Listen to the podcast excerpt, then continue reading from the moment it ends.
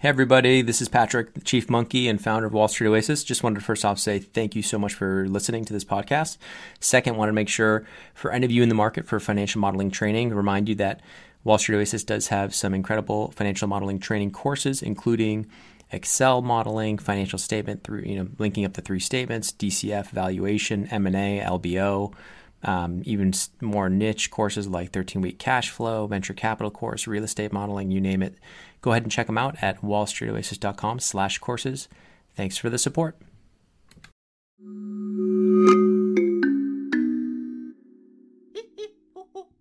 Hello and welcome. I'm Patrick Curtis, your host and chief monkey, and this is the Wall Street Oasis podcast. Join me as I talk to some of the community's most successful and inspirational members to gain valuable insight into different career paths and life in general. Let's get to it. In this episode, Douglas Rogers shares his long and winding path after graduating from Cornell in 1996. We learn about his stint as a broker dealer, his time as an associate portfolio manager for ultra high net worth individuals, as well as what happened when he founded his own advisory firm only a few years out of school. Listen to hear where there were pitfalls, the lessons he learned, and why, after several stints at senior positions at boutique IBs, he's decided to become CEO again with the launch of SemiCap Equity Partners. Enjoy.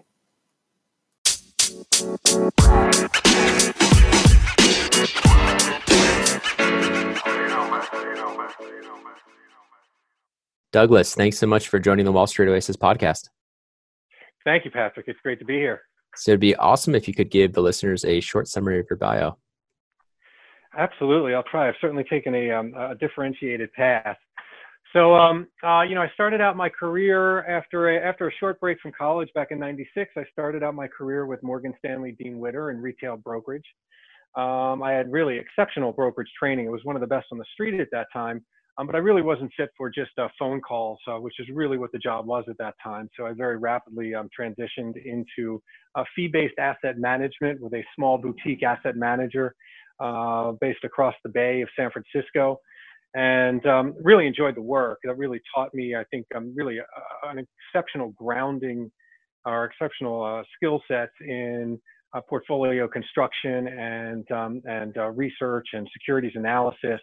We had a great client base, mostly um, high net worth individuals, some pension and, and uh, plans, et cetera. And um, but that really also taught me the um, the value of working closely and collaboratively uh, collaboratively with clients to achieve you know certain financial objectives. And um, but uh, there were some twists and turns with that company as well. When I first got there, uh, my manager was uh, you know certainly getting up there in years and uh, had some health issues, which were uh, uh, which were I was going to find out, which were um, impacting the business as everybody else in the office moved within a week of me starting and left me alone uh, with, a, with a very old but fairly successful asset manager. and at the time, I didn't understand what the implications of that was but I certainly do now. And um, uh, so fast forward, I actually um, ended up running a vast majority of the portfolio, everything from research and trading to um, having meetings with the um, uh, uh, the Schwab accounts that uh, uh, that we were um, that we were involved with, and meeting with Abby Joseph Cohen, the uh, senior economist at Goldman Sachs at the time and our prime broker and all sorts of all, all sorts of things. But I was also stuffing envelopes and doing billings and, and running around and answering phones. so it was really all encompassing. It was all all encompassing business. And so you you would be called like an associate portfolio manager then, or that was like the title back then. And basically, you're doing everything though. Absolutely. Yeah. Absolutely, absolutely, yeah. and that really taught me, I think, you know, a, a very broad spectrum of skills, which was wonderful um, but um, uh, but the health issues of the manager really were starting to impact the business, and um, um at the time, this was in were, were people taking their were people taking their money out because it was known that there were health issues, or was it the performance of the the? Uh, it, it was that um, he he couldn't remain focused, and he was starting to act very unprofessionally in the role, and that was impacting the clients um, more so than the actual performance, it was really the day-to-day workflow that was getting significantly mm. impacted and eroded. And it was just um, the environment wasn't very healthy anymore. And um, he was absentee most of the time and would mm-hmm. show up. And I think a lot of people have had this type of management experience, manager experience, where you know he shows up from time to time in a huff and um, is is really short of breath and, and short of mind space and um, very terse around everybody else, and then just storms out. And so nothing constructive actually gets done. Right. So you know, it, it's really just um, they, they come in, they build a fire, and they leave, and um, you're you're left with the fire in the middle of the office, and oh, um, oh, you wonder why you're doing it. But at the time, this is the late '90s, um, right? Yeah, this was late '90s, and it was just at the time where fee-based asset management and wrap fees, right, one percent, two percent of assets under management, where that was exploding. So I had the brilliant idea, where I thought it was brilliant at the time, I had the brilliant idea that I could do this as an actual firm. I mean, I had I had set up all of our technology. I was running all the technology and the trading and the, the research, and I had maintaining all the prime brokerage relationships. So I thought, well, hell, I could actually make a business out of this and do this for others. Mm-hmm. All the breakaway brokers that were coming off the street at that time and going into fee based, I thought this would be a brilliant business model, and um, and so I actually lit out on my own impetuously far too young with no capital and uh, started my own thing. And I founded a company called Managed Source Financial Group, or at the time, Managed Source Research. Okay. And um, the, the original intent of Managed Source Research was to provide this kind of turnkey operational, um, you know, business for uh, breakaway brokers that were leaving the street and setting themselves up. And I could, you know, obviously implement um, the entire operating and um, and and um, uh, and execution platform and strategy. How is it structured? The business model. I'm curious. Did you charge them like a consulting fee? Was it like a retainer? How did you? I'm sure you went through many iterations the the business model and how you were doing that and the pricing and all that. But I'm just curious. Never. Never even got there, my friend. Never okay. even got there. if you recall, one of my last sentiments was that I left with impetuously and too young with no capital. Yeah. So it was really demand pull. So actually, I uh, I printed up some uh, some business cards for myself, and I ran down to a there was a money show I think a week later, which was it might still be around, but you know one of those retail oriented um, uh, financial um, uh, conferences, and and I ran down to a money show to drum up some initial interest. And I actually I had matriculated into the CFA program at the time, and I had I had become a very strong writer uh, because my educational background had very strong English departments, and um, mm-hmm. so I was a good writer and a good um, a good head for business. And the original demand pull was for equity research product. So actually, we never provided that turnkey solution, which we started out to provide, and um, we actually started writing research. So um, back in uh, this is in 19 late 98, going into 1999 um, the company was established and became a um, an, an, independent equity research and business valuation firm. And just give and give, give the listeners just to give the listeners a little more perspective. Um, you graduated from Cornell with a BA in yes. history, so nothing about yes. finance, nothing. so, but you you know a great, probably an incredible writer, like you said, because of that that education. So, what prompted you to you even go to Morgan Stanley to start out, and what prompted you? Like, was finance on the on the radar ever? Or like, how did you even? well, up? you know, I, I, yeah, my my my official major was in um, was in history, but I was his, I was studying history and economics. And I was okay. always very strong in math and economics. It was it was really easy for me, and I was always you know, kind of enamored with the stock market, which coming out of you know the 80s, everybody was. Right? I was yeah. you know born in the 70s, a product of the 80s. I mean, everybody wanted to be barbarians at the gate. Right. Um, so uh, you know, so I was always fascinated with that, and, and quite frankly, I actually was looking at initially. I, I was looking to try to get into management consulting or, or, or something along those lines um, where I guess I perceived a lot of prestige and similar backgrounds to mine. Mm-hmm. Um, but um, a, a, friend of mine, you know, said he was working at um, uh, working in brokerage, and he'd been, you know, he'd been very successful. He was much a couple years older than me, maybe a decade older than me. Yeah. And he said he could get me an interview. So that's really how it happened. Got it. Um, and obviously, you know, once you go through that sort of that sort of training and you get all of your securities licenses, um, then obviously it made sense to really just to to to stay to, to try to stay close to that uh, um, you know that line of business and so my career just progressed from there so you had um, you know had really a about, you basically had a year yeah you basically had a year there where you're picking up the phone dialing for dollars yeah. and then you jumped to this this kind of odd situation where you're with an older PM or whatever you're running the entire business with you know everyone leaves right when you arrive and then you kind of jump out on your own And so Yes. it, it, it quickly pivots to an equity research shop. Am I following so far? Yes, that is correct. Okay, so you're you're doing that, and then tell me how that evolves. So it starts with zero dollars of revenue in 98 99 how Yeah. who's your first customer what how does it grow um, is it rocky is it you know you're off to the off to the races how does it work Uh, no, it was definitely rocky. Uh, you know, obviously securities work or anything in this industry is always rocky, Mhm, um, which is why it generally is a business of scale for sure uh, Mhm. to layer in the different revenue streams. But um, uh, but it was somewhat rocky. You know, at the time there was uh, strong demand for corporate sponsored research, which is you know the the um, uh, small public companies that really were orphaned from the street or just were seeking to get their message out or or get more uh, focus on them uh, would pay directly to research firms for equity research product. This was very common at the time. There were multiple to me that seems like a very big conflict of interest but okay continue Yeah, well, of course, we're you know Yeah. we haven't gotten to the research the research settlement issues, which was kind of a which kind of strange. But yes, there were you know there were a lot of conflicts in the industry, but at the time, right, that was um you know that was a check, Yeah. and it got us it got us started out.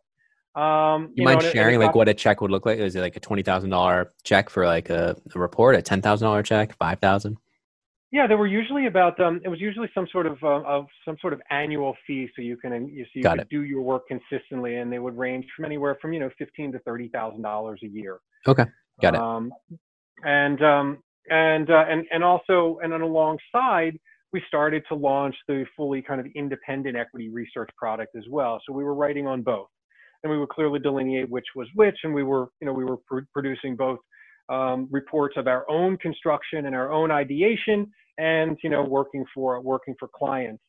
And, and it was that client side that actually got me back into, I think, a mindset that was similar to that kind of fee-based asset management, where I started working with the executives very, very closely, and they started to bring me into to more expansive roles. Um, for example, some of them would have me start um, drafting some of their securities filings for them.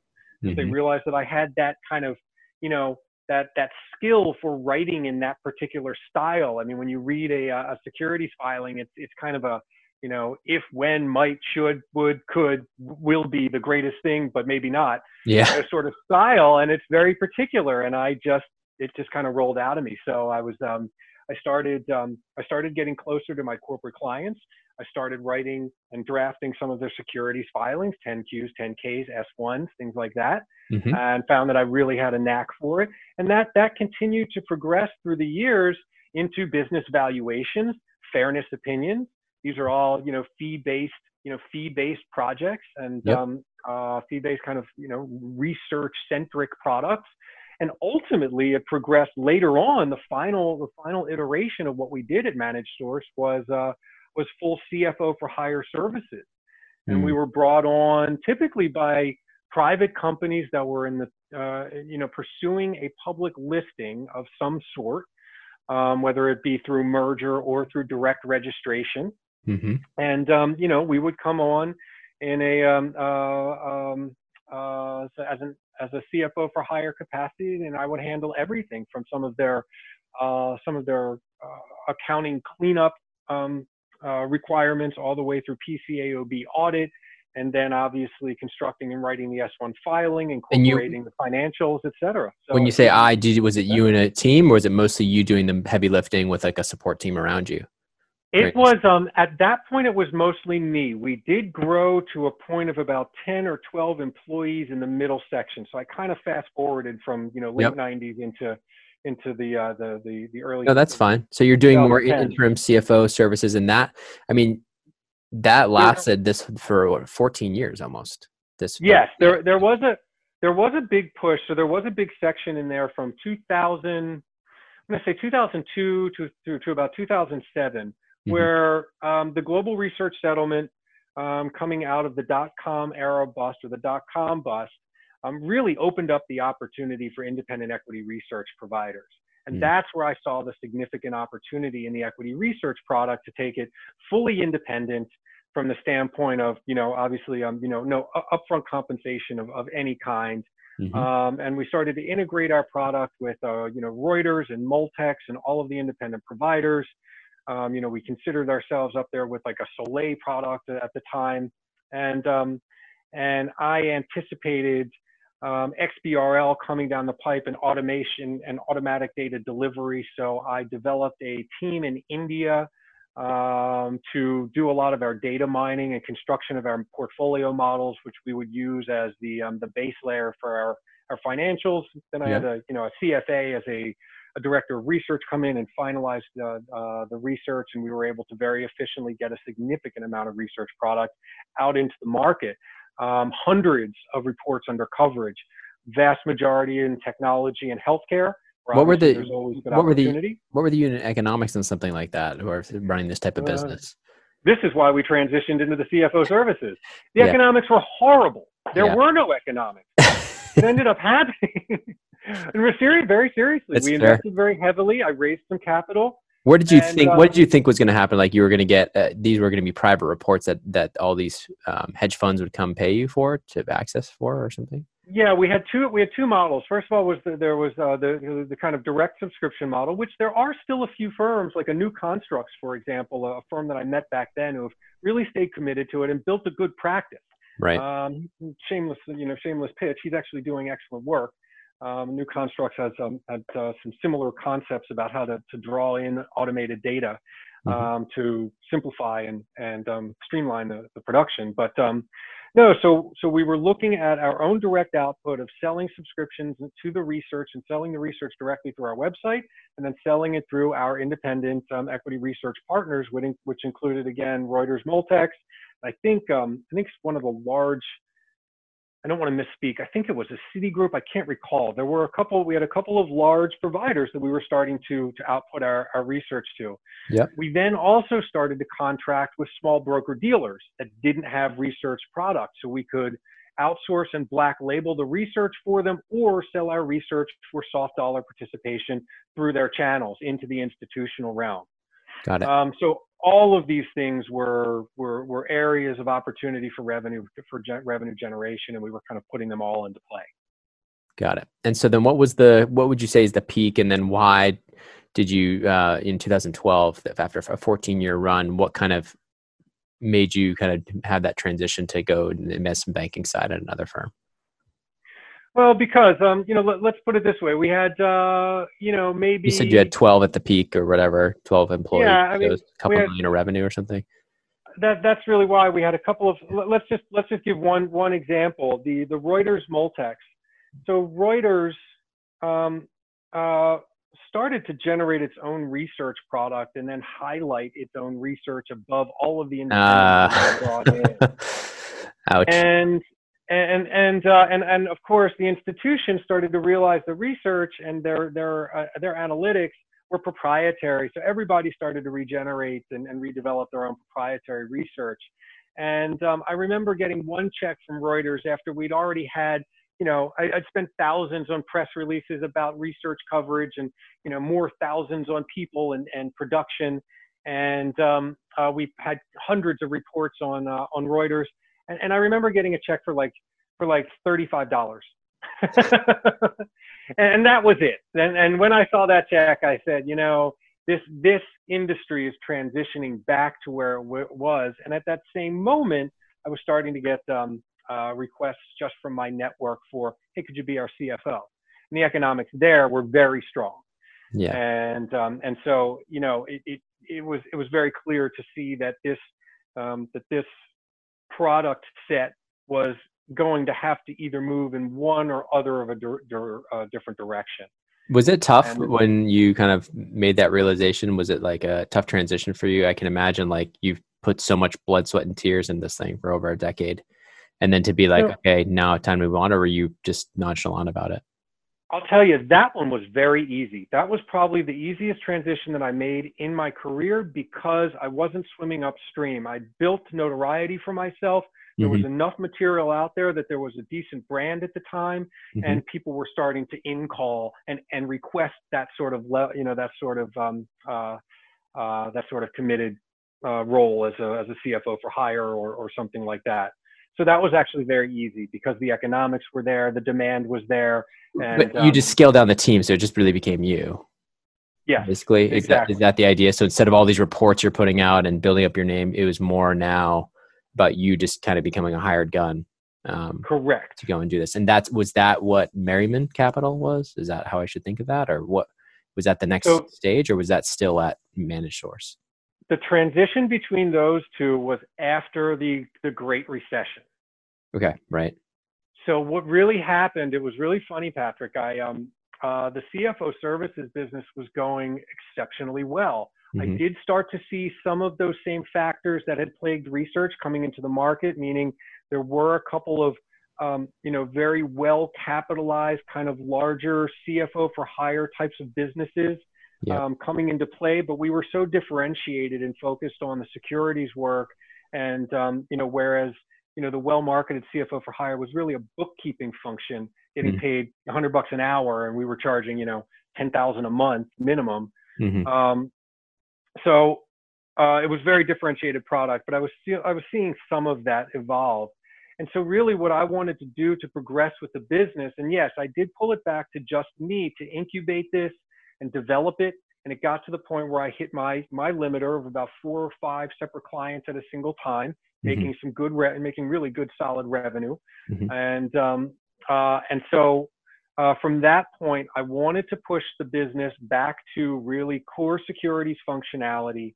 I saw the tremendous value in having proprietary funds, for example, that could take advantage of the companies that we were already working for. So, um, you know, one one small piece about managed sources, I maintained or I, I, I registered us as a registered investment advisor to maintain basic levels of, uh, of FINRA registration and compliance functionality, yep. things like that. And um, so I really wanted to have the business move back to um, institutional securities work. And what that was going to look like was proprietary funds and assets under management to take advantage of the, uh, the registered investment advisory side of the business. And you know the, the hope was that we could have some basically mer- merchant banking capability that could serve the um, uh, that could serve the corporate clients on the CFO services side. So you're um, saying um, almost as if so as you were getting brought in for these corporate clients, mostly private companies to either prep them for an IPO, you know, for going public or whatnot, right. you also wanted to have as part of your business the ability to, to make investments yourself in these private companies. Is that what you're saying, or or in other kind of other? So almost all of them were obviously looking for capital. They needed extra capital to go public. They needed extra capital for operations. Mm-hmm. And uh, what I saw is the opportunity to have um, have proprietary funds and merchant banking capability under the investment advisory side that could make capital available as basically bridge loans initially for some of these for some of these companies. Got it. Where once the work was completed and once they were sufficiently capitalized, it would be hopefully low risk capital. There would be a strong return on that uh, that investment. And, and so, did you um, make? Did you guys make? Did you make a lot of investments like that through your private network funding? You know, funding it that way, or through? Well, that or? product was going to market in 2007. Okay, so now that was going to market in 2007 and and so but but even transitioning further you know the the the addition the, the rest of the um the, the model was to then push it even further and start to get back to you know having trading capabilities, having research capabilities, and trying to bring things together from these kind of pockets of opportunity that I've leaped I've, I've leaped from you know point to point through uh, through the, uh, uh, the, the long gestation of. You're basically trying to get to scale. Um, so where right. you can take advantage of a lot of some of the, the synergies across the different divisions, basically. Right, and and really, it was the intent was you're you're correct to get to scale and have a research centric or a data centric hmm. institutional financial services firm. Interesting. And start build it from that point, from these relationships with, you know, with these corporate executives that I had that I built up extensively and attorneys and accountants.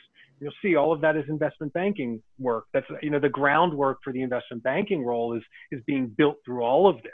Mm-hmm. Right? Those those those um, uh, those corporate relationships are are what they're everything in investment banking. And so I had those in spades. I've been developing them for years and doing close work with CEOs and CFOs, uh, et cetera. So um, so that was the idea was to cater more to their to, to the to the corporate clients, institutional or, or or financial needs, and to really push the business in that direction. Um, and of course, I didn't get a chance to have that funded as the world fell apart once again, seven years after it fell yep. apart before. 2008, yep.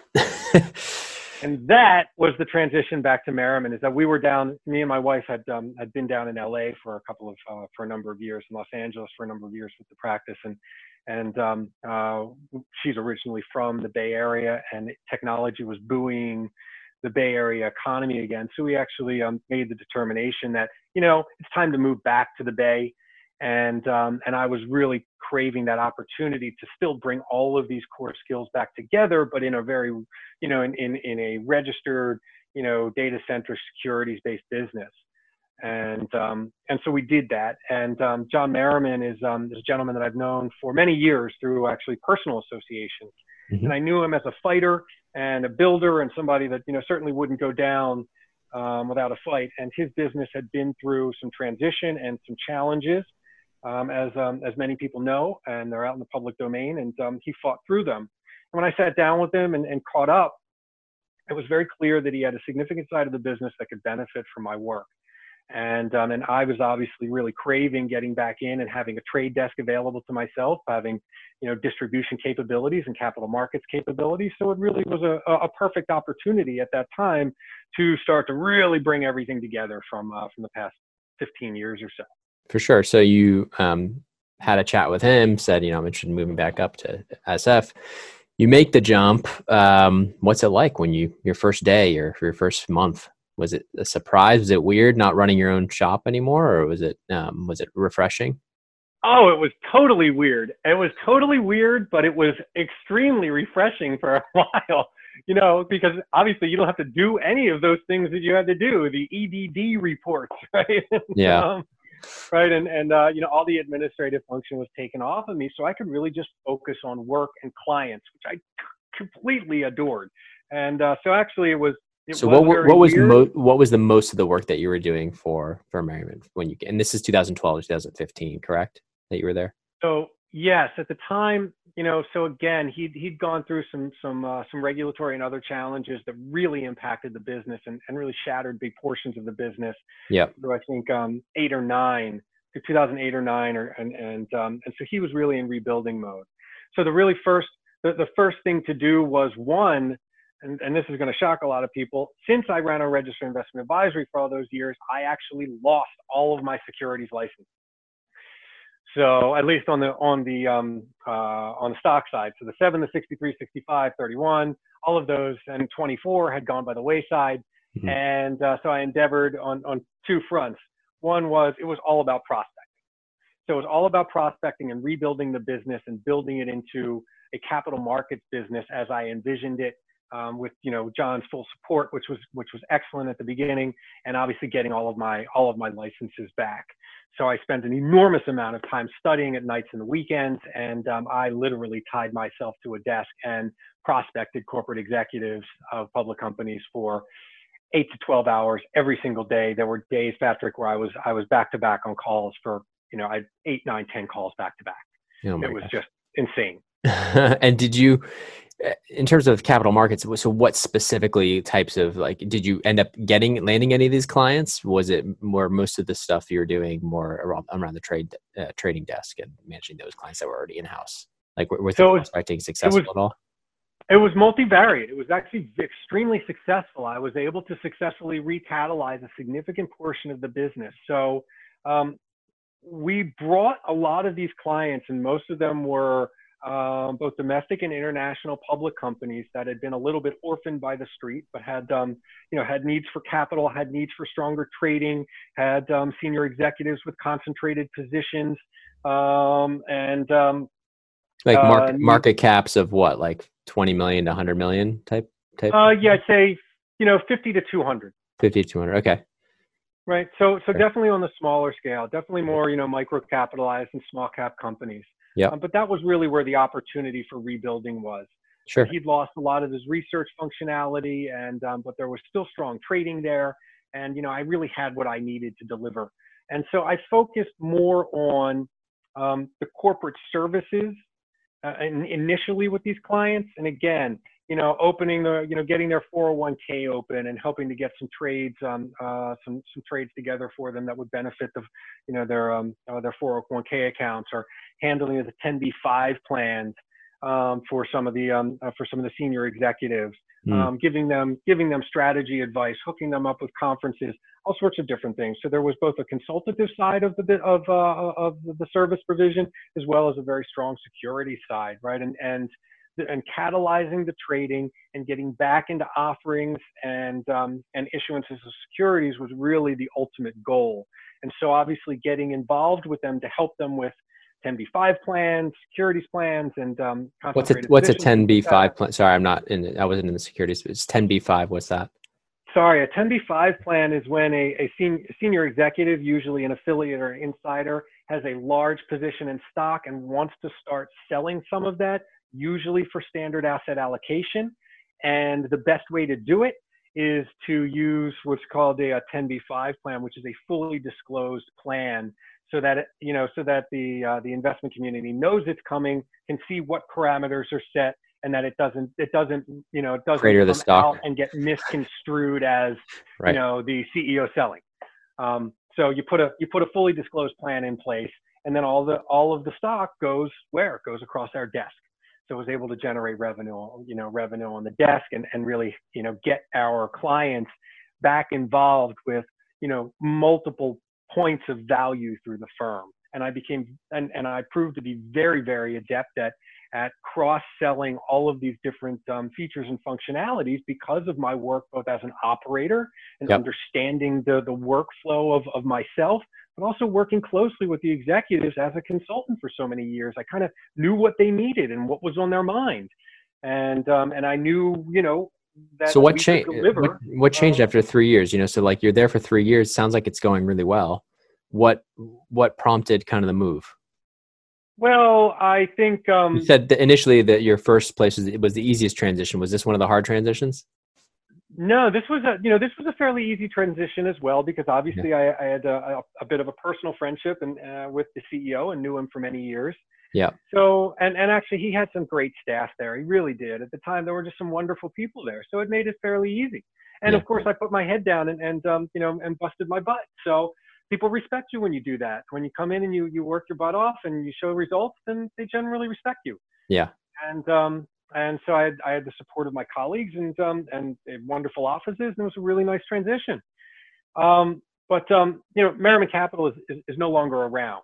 Hmm. So there were obviously some continued challenges at the kind of, you know, kind of, I guess, systemic or intrinsic to the business um, that were never fully overcome. Do you know what those um, were specifically, or what? It, what? Financial. Financial. Specifically, was there just too much overhead to for for the revenue being generated, like through um, obviously, but the, for some reason, Patrick, there was a lack of focus. Okay and this is really where you know you know just just kind of basic business parameters start to you know start to show themselves that even though it's a broker dealer or an investment bank it doesn't mean it's a it's, it's somehow immune to standard business practices mm-hmm. so um, yeah there was um, too much overhead and um, not enough not enough focus on high margin or maximizing margins i should say around any single source of revenue. Right. Then as the as the financial challenges mounted because of that diffusion of work and that you know and that lack of, of real margin um, did you feel like you could have helped with that or do you feel like it was out of your absolutely. hands like absolutely it was yeah. so obvious but it was out of my hands and it was obvious to all, most of us why was there. why was it out of your hands because you weren't the boss at now this time around or because because yes that was really part of it and um, yeah. and and there were some peculiarities at the board and the management level with people that weren't really from brokerage but like he was your friend did you have any like sit down like stern talks like you know you really need to change direction here why are we investing here i know there's a lot of revenue but this is no margin type of talks uh, you know uh, you know from time to time but they really didn't seem to have much sticking power or staying power because uh um, you know, and, and I don't know how much of this is appropriate for disclosure, but no. you know, but the truth was, it just, um, you know, there was a lack of focus there, and there were a lot of new ideas that they were trying to put into market, but none of them were properly capitalized. Yeah. Most of them didn't didn't fully sync with the standard or the core business, and thus, you started spending money on things that weren't furthering the core businesses where you had the bulk of your revenue coming in and Got it, it. just and that breaks down it doesn't matter whether i'm selling hvac right uh, you know equipment or or renting trucks or doing securities that's Yeah. just that is a bad business model it breaks down Well, where And would you so- have focused? Where was most of the revenue coming in from when you got when you were there? Your three years there. so the, well that's the thing is the most most of the revenue was still coming in through my division and through trading Got it. And so I had, you know, 65, nearly 70 corporate corporate clients. They were all asking for issuances and offerings, but we didn't rebuild a capital markets group or a real distribution uh, desk, which is where you know the, the founder actually originally came from as one of the best capital markets guys ever. Yeah. Um, and uh, so that was really bizarre. And instead, they were building, you know, platforms for automated distributions that they thought would work and all sorts of things. And, and um, uh, so it was really strange that they got so far away from the core business model that everyone knew worked and that they still had some real strength or they could have had strength with Right. and went down all these different paths. And, and I can only say that, you know, when, when, fi- when finances falter at any business, you become really beholden to your investors. And, you know, if your investors are not from your, from your business and your business is highly regulated, um, and highly defined, and, and your revenues are highly defined by that regulation uh, or by those regulatory boundaries, then you know you can have some conflicts of uh, strategy, and that's really what presented itself. Is is I think you know At the board at level, it got kind of ugly, and yeah. it was just kind of going all over the place and and and i think it was really to try to keep certain people happy but they didn't really matter and uh, you know unfortunately it just is a uh, think a, a very common it's a very common scenario in the middle market firms where um, with that without a core focus and a, without real domain expertise in one or a couple of things that are centered around our specific functionality within the financial community you Mhm. very quickly get off track and you really have no cushion to sustain yourself through any shocks. Right. Okay. So things didn't work. so Well- long story short, uh, things didn't work out. And so when when did it? When was it clear that you know your job was disappearing, or was it you know, were you given a long heads up? Did you see the writing on the wall? When did you start looking for your next? Well, I, mean, you know, obviously we, we, we started track, you know, we, there was a public company, so it was very easy to track the, you know, to track the financials. And of course, the, you know, the, the inter-office politics was very clear that there were some things that, that just things weren't getting done. We weren't getting resources anymore for the core business. But um, I'd really established myself very, very well. And um, I started to run all of the offerings for the clients because, again, we really didn't have that functionality being rebuilt. So by default, I started doing all the offerings as well. And then compliance pulled me aside and said, guess what? You're a banker. Take your test. take your what? Take your test. So I said, and I said, hallelujah, you are right. When, do you, when can you sign me up? yeah. So um, I was actually ecstatic at that because uh, um, the, the more credentials you have, the bigger, you know, the kind of uh, um, uh, uh, moat you have built around you. So Mhm. um, I was happy to do that because I was serving that functionality and I was starting to do debt and equity offerings on behalf of the clients that I was serving amongst all of the other um, uh, functionality. And um, it was really time to bring it all together in the investment banking uh, role. So I, I uh, uh, you know, I took my Series 79 test, uh, changed my title, and um, and and really and really spearheaded the uh, the investment banking um, uh, portion, which is, is is really what my my focus has remained to this day. And so it really didn't matter at that point, Patrick, what was going on with the firm or what direction they wanted to take it. My career was progressing at that point, right? I'd established myself. I had a trajectory, and I was making the best out of it. And so I had, um, and and although I, you know, I had started looking at other firms and other shops, um, you know, really th- this was the time to to focus on which firms could really benefit me as a banker um, to move forward. And um, and so that's that's why we really progressed from there. And I just kind of left, you know, resigned myself to allowing, you know, the uh, Merriman Capital to kind of go whichever pathway it wanted to go. Okay. And so tell me exactly how like how did what was it like in terms of like the final meeting or the the that that meeting where it was like okay this is it where you resigned or they said that's it was it um It was um it was peculiar. I mean, there was more that I'm I'm really not at liberty to share that that's fine. You know, maybe caused some. I mean, I know when I I got I got fired early on in my private equity career, and I can tell you it came as a complete shock to me. It sounds like you saw the writing on the wall, so it's easier. well, there were some uh, there were some very strange peculiarities at that shop, and they're present in a lot of middle market shops, and mm-hmm. things that just aren't quite appropriate um, about how they organize with employees, how they structure compensation, and mine was fairly straightforward and actually extremely um, uh, attractive compared to what everybody else was being brought in. Because the other problem was, as as the economics eroded, they kind of continued to try to bring people in, but in with parameters that didn't really support a lifestyle. And so there was there there began to be a lot of stress within the organization because people were polarized and you know and, and not really being led in a co- cohesive fashion, yeah. not being supported in a co- cohesive fashion. And many of us have experienced that ourselves. And it's a, it's it's an unfortunate um, how many uh, outgrowth of companies in stress. How many people were there at the peak, or when you were there? What was, what was the most in terms of employees? See, when I got there, we were about when I got there, we were still at about 40 or, or, or nearly 50 people. There was still an office in, in New York and um, you know, some New York and San Francisco.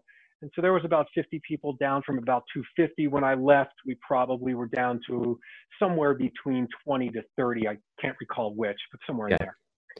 Fair enough. So you were kind of starting to look around, and you wanted to stay in the in San Francisco area, and so you know you have all this experience in semiconductors, research, software, technology.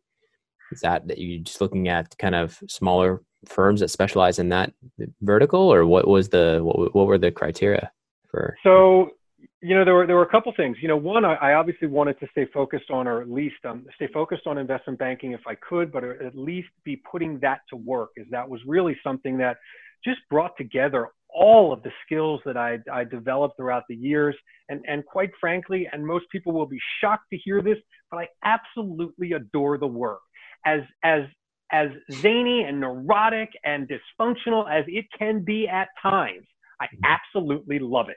I love the energy of it. I love the technicalities of it. I love the compliance regimen. I, I love every facet of it. It really is. It, it's re- it's really fun. I, I enjoy it. So, um, so I, I, certainly knew that I wanted to, you know, to, to continue to progress along those lines or make that a big part of the, the portfolio. But I really when wanted you, to make the jump to a big you, firm. When you said investment banking, you you primarily mean um, mostly equity offerings and debt offerings, like that side of because you had already started doing that, right, at Merriman. So you were looking for another place where you could continue developing that or continue executing on those types of deals. Correct, and and but more and more so expanding expanding into the financial advisory role, which actually drew more from my earlier experiences of being close advisors to management as a CFO, um, interim CFO, right? Mm-hmm. Right. So I'm really looking to scale everything, right? I want a firm of bigger scale so that we'll be seen and hired for those, you know, for for financial advisory roles, which I, you know, already was was um, uh, uh, seeing strong demand and, and good, you know, and um, good rapport with clients in that regard, and, and doing some of that work where I could also have more of a formal capital markets desk that could distribute securities, and obviously really, you know, fulfill more of the role in a, in a more well-rounded way. So that that requires a bigger firm. Sure. And so how did you how did you how did you get in touch with the people who ended up bringing you in well, as, as MD? I actually, um, I actually made, um, uh, so I started reaching out through my network and, um, and had a lot of conversations with firms that were just felt like I was having a conversation with the firm I was at. And actually, it was really about that time, maybe a little earlier, Patrick, that I realized that the vast majority of the middle market firms are really just shades of gray of each other. Each one has maybe something a little bit better here, a little bit better there, but overall they're kind of all the same thing. Mm-hmm. And so, um, so I really, I really wanted to make a shift, and um, um, I was able to find somebody uh, who really believed in me over at Stifel, uh, a gentleman named Doug Heskey. Mm-hmm. Now, though Doug was in the asset management side of the business, and and a really warm and wonderful person, um, he saw the potential in me to uh, to come over to a firm like Stifel and use my skills of, uh, of cross selling to significantly enhance the offering at the firm and also help him with his division extract more value from the high net worth individuals and the corporate clients that they already catered to as asset managers, but didn't really have a way to bring that business out of them, right? Because of regulatory restrictions and, and just lack of expertise.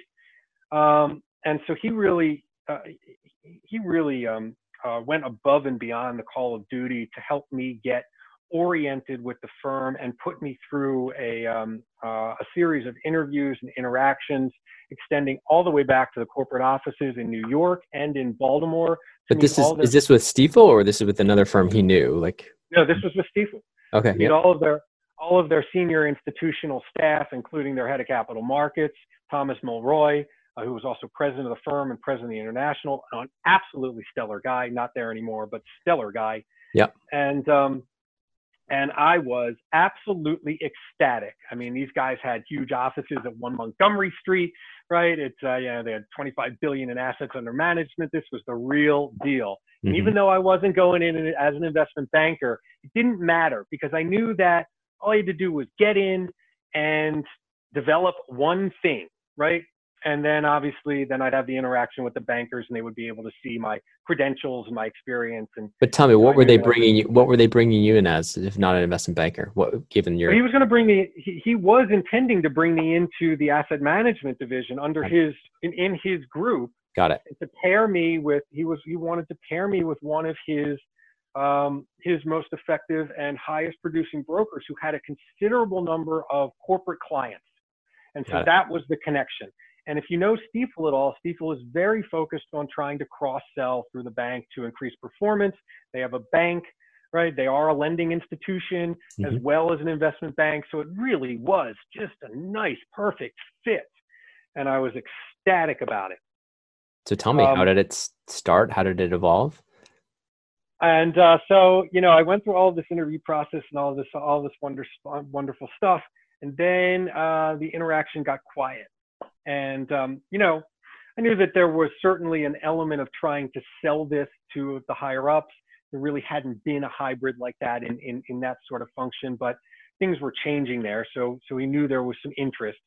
Um, but really what ended up happening is that unfortunately, the, um, the individual that, um, that they were hoping to pair me with to attack the corporate clientele for them, mm-hmm. Um, uh, unfortunately had been um, doing some things that perhaps he shouldn't have, and um, and he was let go, and that really, you know, that that kind of set things a bit adrift.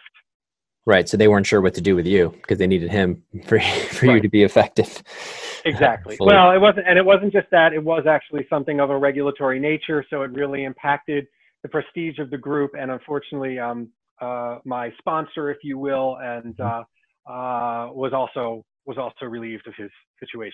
Wow. So this is a pretty dramatic. You're you're ecstatic, thinking you're going to be joining this great outfit, and I'm waiting for my offer. You're waiting for yeah. your offer. Um, halfway out the door at Merriman, if not you're not if you're not already at the door. Um, yeah. And I assume you own a home at this point in San Francisco, or you're renting, and you're thinking to yourself, "This is it. I'm going to be able to stay in SF," or you're thinking, "I'm going to move to New York." What was the plan? Well, I just thought, you know, man, this is going to be fantastic. This is, you know, this is the ticket. This is this is what I've worked for, and this is what I've struggled for, and this is what I put myself through all those years of of pain and and pay and and things like that for. So yeah, I was really looking forward to it. So and so when it went went quiet, what did you do? Well, you know, I continued my efforts in the background with other, you know, with other people, and um, and and so there were some other irons in the fire, and those continued to progress. And you know, I, I you know, unfortunately, once a firm starts to really slide down a certain path and slide downward, you know, I like to put it this way, Patrick, and this happens for every business. You know, whenever whenever a firm, whenever a company has to save itself from some financial pending doom, right? You have to do what? You have to give something up, right? You have to give up a little bit of the ownership. You have to give up a little bit of your soul to make it work. Yep. So you basically start, uh, uh, you know, you start step, you start walking down the staircase. And um, in unfortunately in Merriman's case, you know, they they had continuously stepped down a number of times and done some done some capital raises, and and um, it just was continuing down that path. Mm-hmm. Um, and so obviously we have certain uh, capital um, requirements in, in brokerage and invest, investment banking. So I knew that it was unsustainable. So it wasn't like I could just go back forever. I, I a, a, transition was coming for all of us, whether we liked it or not. So I had to continue my pursuit. Um, and, um, and, and so that's really, and, and that's when, you know, I got close to uh, the benchmark company. Mm-hmm. And, so and tell, me, um, tell me about you. You, so you were there for around three years. Is that right? Yeah, I was there for, I was there for a little over three years. And, mm-hmm. um, 2015, outset, 15 to 18, just for the context. Yeah. So yeah. Okay. Yeah. And um, and and what what Benchmark had or what represented at that time was yeah they were another middle market firm, but they were really focused on banking, and they just brought in a, a head of banking that had led one of the top middle uh, middle market banking shops for many years uh, as its CEO. She was more of an administrative guy, not just like a big you know big talker. Mm-hmm. And uh, so I was impressed with that. And um, they had a capital markets desk, a dedicated capital markets desk, but more than that, and for people that know investment banking, they know this is valuable they have some extraordinary analysts mm. for whatever reasons, and particularly technology analysts. Um, and so, so even though um, uh, Stifel had been, you know, kind of uh, uh, my, my hopes there had been dashed because of that that that issue that had arisen in that that group, um, this looked like a really really um, uh, a positive uh, positive step forward as well because I would at least get those um, components that I felt was lacking from the practice of Merriman and be able to really focus as a, as a managing director of investment banking on that that uh, that expansive banking um, opportunity. So okay. So tell me a little bit about like your day to day there. So when you first arrived, what was what were the resources given to you? How were you expected to build your business? You know, uh, was it like just start calling on any corporate clients you have or was it were they like hey here are the people who've done offerings with us in the past see if they want to do a secondary see if they want to if they need more debt like what was the was there any sort of guidance or they expect you as an md to just bring in your own business and you're going to cut of that it was unfortunately as is the case with most middle market firms it was the latter yeah. I mean, it was like my first day. At, it's like, here's uh, your computer, or just here's your desk. Not even. Oh my God. At first, I had to bring my own computer. It took them six weeks to get a computer together for me. My Lord, it was unbelievable. It's like I, it's like I joined a rickshaw. Yeah. But, uh, and um, so but, you, uh, so you, yeah, it was really all up to us. It was really all up to me. And and um, what were you given? the analysts, any associates, anything, any support? No, I was given nothing. Okay. I was given nothing. And, and so and I, kind of, I knew that going in, but there was some time pressure to get out of Merriman, as I, I, I of course, I, yeah, but I, I understand. I understand why you had to move. But can you tell me a little bit about, like, knowing that they knew, they know you're at Merriman? Probably everyone knows Merriman's struggling. So, did it hurt you in negotiations in terms of was there any negotiations in terms of like you're coming in at an MD level, right? And you say, oh, my guess is pay there is largely there'll, there'll be some sort of base, but it's pretty small. And then there's a huge upside component if you're bringing in a lot of business or doing a lot of offerings. Is that accurate? Yeah that is. Uh, you know so it's um you know a firm you mind, like benchmark you mind like yeah give me some ranges so that the listeners can understand what it means to kind of be at a senior position at one of these middle market firms? So unfortunately there is a layer of the middle market of which benchmark is part of mm-hmm. that um, uh, that really has no set compensation, and the so very, zero. vast majority of it zero. is variable comp. Yeah. And um, and and the, the vast majority of the firms in that category are are like that, or quickly trying to move towards that. And so, tell me a little bit about what that rev, sh- what that upside can potentially look like in a good year, or how how somebody would think about going to negotiate if they're going to go try to do this and be kind of eat what they kill. So, Sure, your your negotiation center around um, things like uh, your office situation, your benefits, mm-hmm. and healthcare costs, and um, and of course the percentage of uh, uh, the percentage of the fees the, that you're due to receive on uh, on your transaction. Right. So, so like it, in terms of ranges, are we talking like uh, let's say you bring in a million dollars in fees for the firm? Are we talking in in one year? Are you are we saying that they'd pay you like 30% of that plus your health care plus your you know give you your office or are we saying like is it more like 60 70% they pay you and so their their they, margins are they present to you 50% essentially That 50. is a, that is your approximate Pretty That is the standard. Okay. range. So around Yeah. fifty percent of the fees you're bringing in are yours. They're, but they're giving you a platform, the the name, the the analyst, Right. the, like the Right. research analyst, to give you that. And because I was coming from a salaried or a salary plus bonus role at uh, at Merriman, and um, you know we had um, uh, we had good benefits there as well. Um, uh, you know, I was really able to focus the negotiations on making sure that those uh, those you know more intangible items, or I'd say the uh, you know Were the, taken the care of. The peripheral items were were you know negotiated in a very very attractive fashion. Um, but um, uh, but yeah, it was it was uh, it, was a real big challenge. And so, And, did you just were you nervous about it going to pure pure, um, you know, pure commission versus salary and bonus, or did you feel confident enough that you had you had been doing this long enough that you knew, hey, I'm going to close enough to to pay to do well? see if i'm talking to you it's one answer. If i'm talking to my wife it's a totally different So tell me both. i you know i i um a, a little of both. Uh, obviously it was not what i wanted. It was not optimal. Um and it's not what i was looking for. And i knew that it was going to affect um my approach to the market it was going to affect what types of clients um, I, I i approached and um you know Why? daily, daily workflow why why do you say that? Um, you don't have time to dig in and focus on the strongest opportunities or ones that you really believe in. So you really do have to focus more on things that you think are immediately actionable. Basically, clients that you see some sort of stress, Got it. And that gives you white face as a small provider, but it also you also know that, that management is motivated um, to get something done if you can bring value and um, and so but those are typically not durable businesses and they're not necessarily great for the long term but you know But when you're Um, on commission, to- when you're on commission, you need to get some. You need to get the offerings and bring in fees. Exactly. And, And no so- matter what you, know no matter what in investment banking and the reason it is not not optimal and not appropriate to compensate anyone like this is because of that. You end up putting people in a position where they have to go after business which is non-durable and not necessarily optimal and not necessarily of any interest to the vast majority of investors.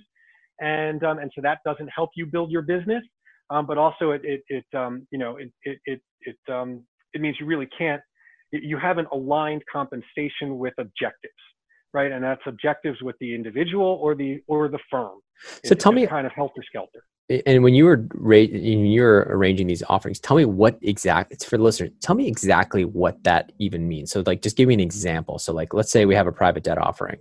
So, let's say you're you're. Can you give me an example of one- of one you did when you were there, where you found this company, or how you even found it, how you screened for these companies, how you even got in touch with them, or is it all just your Rolodex? You're just immediately start calling people you know. Hmm, that's a little harder i mean I, I I really i really have to say i'm extremely prolific and i'm i'm really quite good at it um, Sorry, so you're really quite good at. Sorry, you're really quite good at what? I'm really quite good at prospecting and development. Um, and so, So you don't want to share your your secret sauce, or you're, or you're saying that what's what's hard about it? I guess. I, I mean, what, what are you using? What are the tools you're using? Let's start there. So I guess you know a lot of this still goes back to you know uh, everything that I had done for for decades before was really you know yes I would do screening right. I would tap my network um, aggressively and still do to this day, and obviously reach out to my uh, reach out to everybody that I knew. And I, I use email very effectively, and I use the phone very effectively to call my contacts and and let them know what, what we're doing as to you know to get referral business and to find opportunity. But I do do I, I do absolutely do a screening in my role, and I'll screen through you know S&P Cap IQ, FactSet, what have you, Mhm. uh, for companies that are in the space that I want to focus on and um, that seem to have some sort of of financial stress where I think I can have where I think I can uh, you know uncover a solution or help them make some incremental gains. And then how are you even Um, making it through? How are you even getting to- past the gatekeepers to talk to Oh, the that's easy. That's easy when you're me. How's that? Why? So, Why is it easy if it's you? And what what Well, makes what makes you able to do that? Um, you know, I was the CEO for many years, and you know, even though the size of the firm wasn't such such that people would think that I'm, you know, Jamie Dimon or anything like that, the truth is, it really is a differentiated viewpoint. And I, I really got accustomed to working with CEOs and CFOs in a very fluid fashion. They don't scare me. um, which eh, bankers, I'll tell you, are terrified of their clients. It's hilarious. Um, it's really funny. I mean, they're, they're terrified. Um, I am not. There is always another client around the next door. Clients come, clients go. I don't care. I usually have four or five transactions going at any given time, whereas your average banker does maybe one or two a year. If mm-hmm. they're lucky and they sit around and wait for it. I'm very proactive. I attack my market. And because of the passion that I have for the business, that's what drives me. So I want to go out there every day and find a new solution or a new opportunity. But how so do you, how do you get it. around? But like eh, for the people you, that are cold, how do you so, get around this? So like, so yeah, I get uh, it. You have a pretty good. I'm very respectful of them and their time. Okay, it's that okay. simple. So yeah. I'll do something like, um, you know, I'm, I'm very adept at getting contact information and I'll just reach out to, now the other thing is I know who I work for. Most bankers and going up to all the bulge bracket, most bankers don't know who they work for. Everybody thinks they work for the CEO. You do not work for the CEO. That's the ego. That's the ego.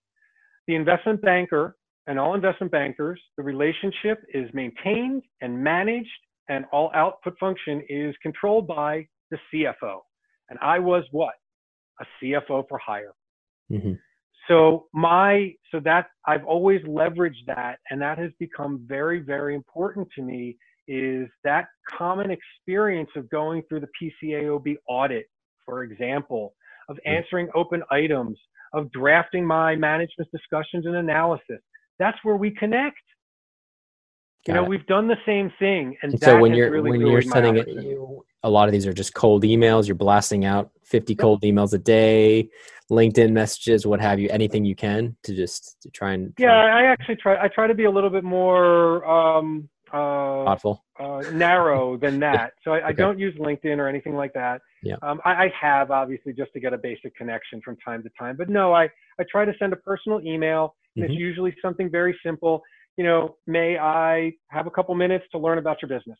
And that's truthfully what I'm after. Mm-hmm. The first thing I got to do is I've got to find out what you need and who you are, and I've got to, you know, have a conversation. Mm-hmm. And with the CFOs, um, and once they realize that I haven't that operational background and some common experience, they're usually very accepting of that, and they're usually very welcoming. And if you kind of give them the floor and um, you know, and just ask for a basic, hey, you know, can you tell me about your business? um, they're usually very open to it.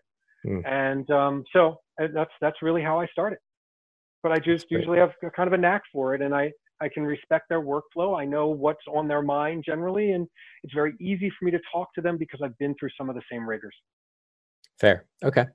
So um, yeah, tell me what happened. So what's next? What? So you're there. It sounds like you did really well. Um, for... Yeah, it was. Uh, it, it was. It was very challenging um, at first. Um, but um, that's where that's where my focus on semiconductors and technology hardware and IT hardware really started to emerge. Um, we had two of the best analysts in the industry for these two spaces. One, a gentleman named um, Gary Mobley. Uh, Gary Mobley is known for specific um, uh, coverage in uh, in semiconductor space, which is very rare. He's now at Wells Fargo as one of their senior analysts, and mm-hmm. our other our other analyst, uh, Mark Miller, had a Nobel Prize in physics for his work um, uh, at NASA in the 80s, um, and uh, some some very highly respected individuals. And it just so happened that my transactional success started to to emerge in their you know in their universes. And both of these guys covered some of the, the, the more prestigious and prominent companies in that space Mm-hmm. So I saw that my that is my opportunity, for example, Patrick, as to back to Stifel, right? I knew that the future lied in the bigger companies. And I knew that, you know, following my analysts religiously and, and using that open door to develop those relationships with the larger companies in the billion dollar and more market cap category was was where the durable future lied. Mm. And so really that's where I focus. So although it was once again very, very difficult to get into business, um, and very rocky uh, for the first say year and a half. Um, you know, once I was able to develop some of those transactions and close some transactions, and um, once I'd made enough and spent enough time with these executives, then it started to then then it really started to emerge and unfold from there. That's great. And so, tell me kind of what you've been up to in the last few years. Well, last few years. So, so after I left, I was still really focused on on on making the same sort of shift back to a very large firm. Mm-hmm. Um, and, and various opportunities developed. It's a very, very long road. And um, what's very interesting and unique about kind of the managing director of investment banking role at a large firm is that they come for you. You can't go after the job. Um, you know, they eventually, you know, reach out to uh, uh, to executives that are in their coverage universes, and that's how the referrals start. So you kind of have to just keep putting your feelers out there. You've got to you've got to maintain um, your uh, your work with your clients and maintain your visibility with them. And um, you know, ultimately, eventually, somebody's looking, and they you know they, they come and ask for for an interview or for an introduction. Great. And so so uh, and so that happened with um, you know another another middle market firm that was looking and lost their long time San Francisco based um, uh, managing director and um, you know, unfortunately, it was once again a firm that I, I, I really had, had excluded from my list because they didn't have physical footprint in San Francisco, which I believe is a strong success factor. If you're going to be competitive in your market, you have to be present in your market. Mm. And um, uh, so I saw some challenges ahead, but um, I was really anxious to get back in the workforce, and um, and that's where I, uh, you know, I, I decided to uh, to go back and, and help uh, Craig-Hallum um, Capital Group out and um, uh, they also had some really excellent analysts, and their coverage really overlaid very beautifully with uh, with my coverage universe. So, uh, so I spent some time working with them, and I think doubled their coverage in this space uh, within about seven in about seven weeks. But um, it was um, uh, like I mentioned earlier, it was a lot of the same. So you're now doing your own thing. And so that's correct. and so I realized, listen, you know, it, it's, it's, time. Just, um, it's time you're going. You're CEO again. Exactly, and and yeah. you know, I really wanted to have that focus emerge, and um, or I really wanted to, to to remain focused on that. And I saw all of the opportunities to create something that delivered what the clients were actually demanding. Because during this evolution, Patrick, I really started to see that the clients across the board were really were really gravitating towards that CFO and operational background. They saw it as being, you know, extremely valuable in the overall strategic um, uh, uh, development and the sort of the uh, strategy calls and, and strategic work that we were doing. And I was mm-hmm. starting to get calls from clients who were, and this started at the end of Benchmark, who were mm-hmm. asking to hire me as confidential financial advisors to oversee the work of other large firms. So ironic you know, Credit Suisse won't. Credit Suisse doesn't want to talk to me. However, what they don't know is I've been supervising their offerings, and the questions that some management teams have been asking of their bankers were written by this guy. Yeah. uh, very interesting, huh? Yeah. So, um, you know, it, it's um, uh, and and you know, I'll, I'll never remember. I'll never forget that that particular engagement. It was a uh, it was a Sunday morning, 7:30. I get a call from a CFO who I've been courting for years um, longtime Cowen client, um, and uh, and everybody else covered by everybody on the street. And uh, yeah, I pick up the phone, of course, because that's also my background. I'm never off. I'm, you know, I still have that mentality. I'm never off. So, and if he's calling me at 7:30 on a Sunday, there's something up. Yeah. So I pick up the phone. He says, "Look, we've got this thing. Um, we, you know, we, we, desperately need to recapitalize um, uh, some of our credit situation. We're getting a lot of offers from different different places. You've always you've always struck me. And he said this, and I'll never forget. He said, "You've always struck me as uh, as someone who would tell me the truth." I said, "Absolutely." He said, "So what I'd like to do is I'd like to bring you in as our you know confidential advisor, working with me and the board." to analyze and assess all of these different options and make you know uh, clear recommendations to us and i said absolutely no problem let me get an engagement agreement together he said sure send it over to me and as soon as I did, he called me right back and he said, he said, look, man, this, this is great. He said, this is great, but um, uh, you know, I don't know that I was really clear. I was really hoping to just hire you. Is there any way I can hire you and not benchmark? And that's when I went, it's time. Yeah. and I said, of course, I said no. And of course, that flowed through the firm as it's supposed to, as it's supposed to. It was very successful. That mm-hmm. firm at that time, that company at the time was trading at 98 cents the work that we did together then um, unlocked significant value. The company today, this is only a year and a half later, trades at $37 and nearly 4 billion in market cap. Wow. Um, so, you know, very successful. That was a very successful engagement mm-hmm. um, and, um, and really represented what I saw as kind of a coming back together of, okay, you know, my clients my clients really do respect me that in that role and rely on me in that role. And I think I am prepared to lead the way again. Great. Or try to. least, That's exciting. It's exciting. So you know you're you've set up shop. It's called Semi Cap Equity Partners is the name of your firm. Correct. Correct. And, um, so I'm sure a lot of the listeners, if they want to be in San Francisco or they want uh, maybe an internship, maybe at some point, or you'll need some analysts at some point. Uh, you know where to look.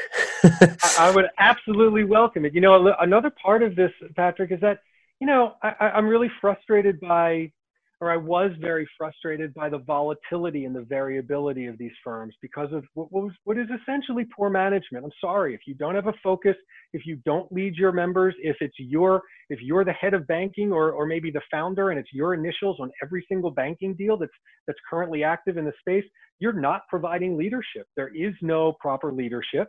There is no proper um, financial structure to these organizations. Compensation is an absolute disaster. Mm. And um, these are very simple things to correct. Yeah. So, a very big portion of what SemiCap Equity Partners is, is, is all about is trying to trying to create a business and build a business that is specifically catered to the needs and the demand of the clients, while then also organizing it in the most practical, logical, efficient, and appropriate and professionally appropriate ways. Mm-hmm. And that mm-hmm. means proper compensation people for people. That means a focus, a business that's known for something, which is why I chose the admittedly the somewhat kooky name. I don't want healthcare. Don't yeah. bring me healthcare. Semi cap, yep, semi cap. You're very right. clear what you what you guys are specializing. In. Exactly. Yeah. So we can be known for something. We can deliver real value to clients and real mind share value. Mm-hmm. They know we know something. This is all we do. It's all we focus on. Yeah. You know, I, I don't care about microfiltration bubbles anymore. That's that's enough. right. Um, so so that that's that's a really key thing, and and that is where margin comes from. And ultimately, yes, although we're starting from um, although we're starting with a you know with a small team and and and a, uh, and a small group, we have very large aspirations, and the goal and the objective is to have all of those key um, institutional functions um, present, including research and trading. Um, of course, because, and again, where a lot of these firms just simply don't put it together, is that they're all part of the same margin pool, right? Yeah. We all, we, we, and, and, and by not having focus and by being diffuse, that's why they always suffer financially. So right? what's your what's traders, your focus first? What's your focus first in terms of what are you setting up? What's kind of what's kind of the initial thing? Is it more just you know you're going to be more kind of like a one-off uh, kind of consultants, kind of the CFO role, or do you see yourself kind of quickly trying to build up and scale your team? Um, we're we're on the ladder. We're, we're, very aggressively trying to scale the team. We already have engagements both on both on the financial advisory, you know, for for M and A style work, as well as on the um, uh, as well as on the capital markets and distribution side. We're mm-hmm. currently embroiled in a couple of distributions, so you know, the sooner that I can um, uh, that I can um, uh, grow the business and grow the uh, the talent pool, um, the more opportunity that we can process and the quicker we can process it. You know, and that's the other fundamental piece here in services. And, and this is something that's missed, and maybe I said it earlier. I'm not sure. In services, people are your product.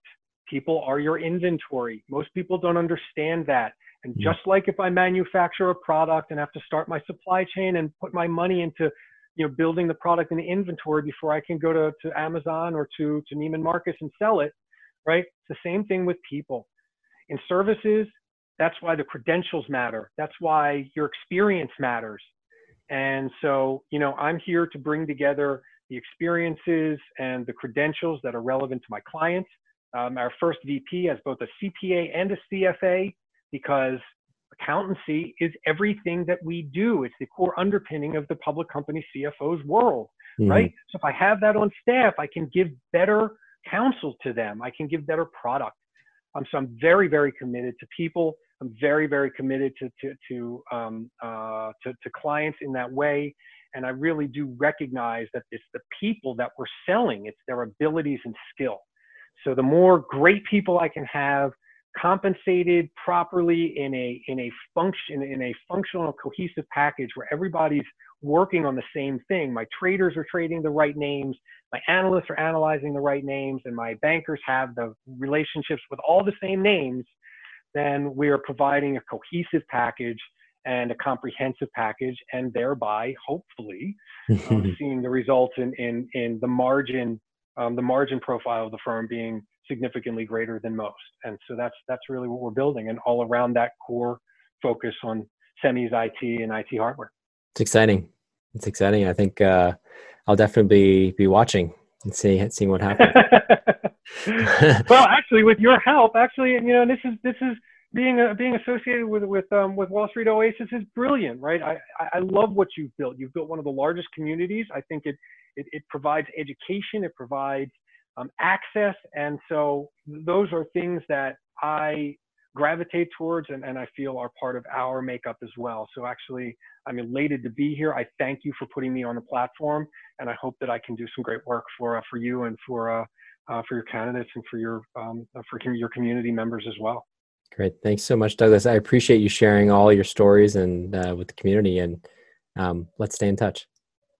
My pleasure, Patrick. Thank you very much, and I look forward to speaking with you again soon. Thanks. And thanks to you, my listeners at Wall Street Oasis.